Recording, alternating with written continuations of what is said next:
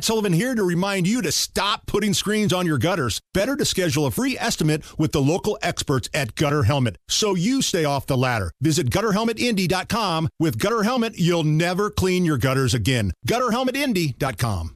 Yes, I'm a mess with an S on my chest, got stressed. You're listening to The Hammer and Nigel Show. Yeah, you know, Hammer, I'm old enough to remember when the doofuses in the public health establishment, the liars in Washington, Dr. Fauci, would say, well, we've got to lock the country down. We can't let you go to work because if we do, COVID is going to bring our healthcare system to a halt. Hospitals will collapse. The whole system will collapse. Meanwhile, COVID was rampant throughout the entire country, and none of that happened.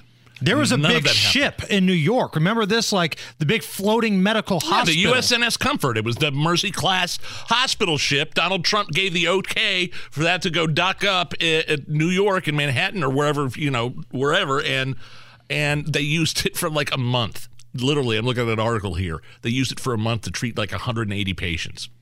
And when that probably could have been used, Cuomo could have used that ship to put the elderly patients with COVID inside instead of sending them back into the nursing homes, right? Where many of them died. Yes, exactly. So our hospitals didn't collapse. Some of them were empty. Some of them had to fire nurses because people were too scared to come to the emergency room for other things, other ailments. Now, I'm not saying every hospital was like that. No, some were, were stressed. Yeah. Some were stressed. But I'm just old enough to remember the threat of the healthcare and the collapse was a big-time headline. Well, it's happening in Denver, but yet I'm not talking about COVID. I am talking about the migrant crisis affecting the U.S. and local economy and healthcare establishment. Denver's main public hospital is deep in the red after all the illegal migrants receiving hundreds of millions of dollars worth of treatments they were unable to pay for. So migrants are crossing over into the United States because there's basically no border there at this point. And the Biden administration loves this. They think it's cute. They think they can make them voters one day. And as a result of this, these people, some of them families, some of them just individuals, they're going to the hospital to get treatment and they can't pay for it. So now all these hospitals that have been wasting, I don't want to say wasting, but exercising all their time and effort on these patients, they're going belly up a little bit. They're struggling because they're not getting paid for the treatment. 8,000 migrants, and migrants, I don't even like that.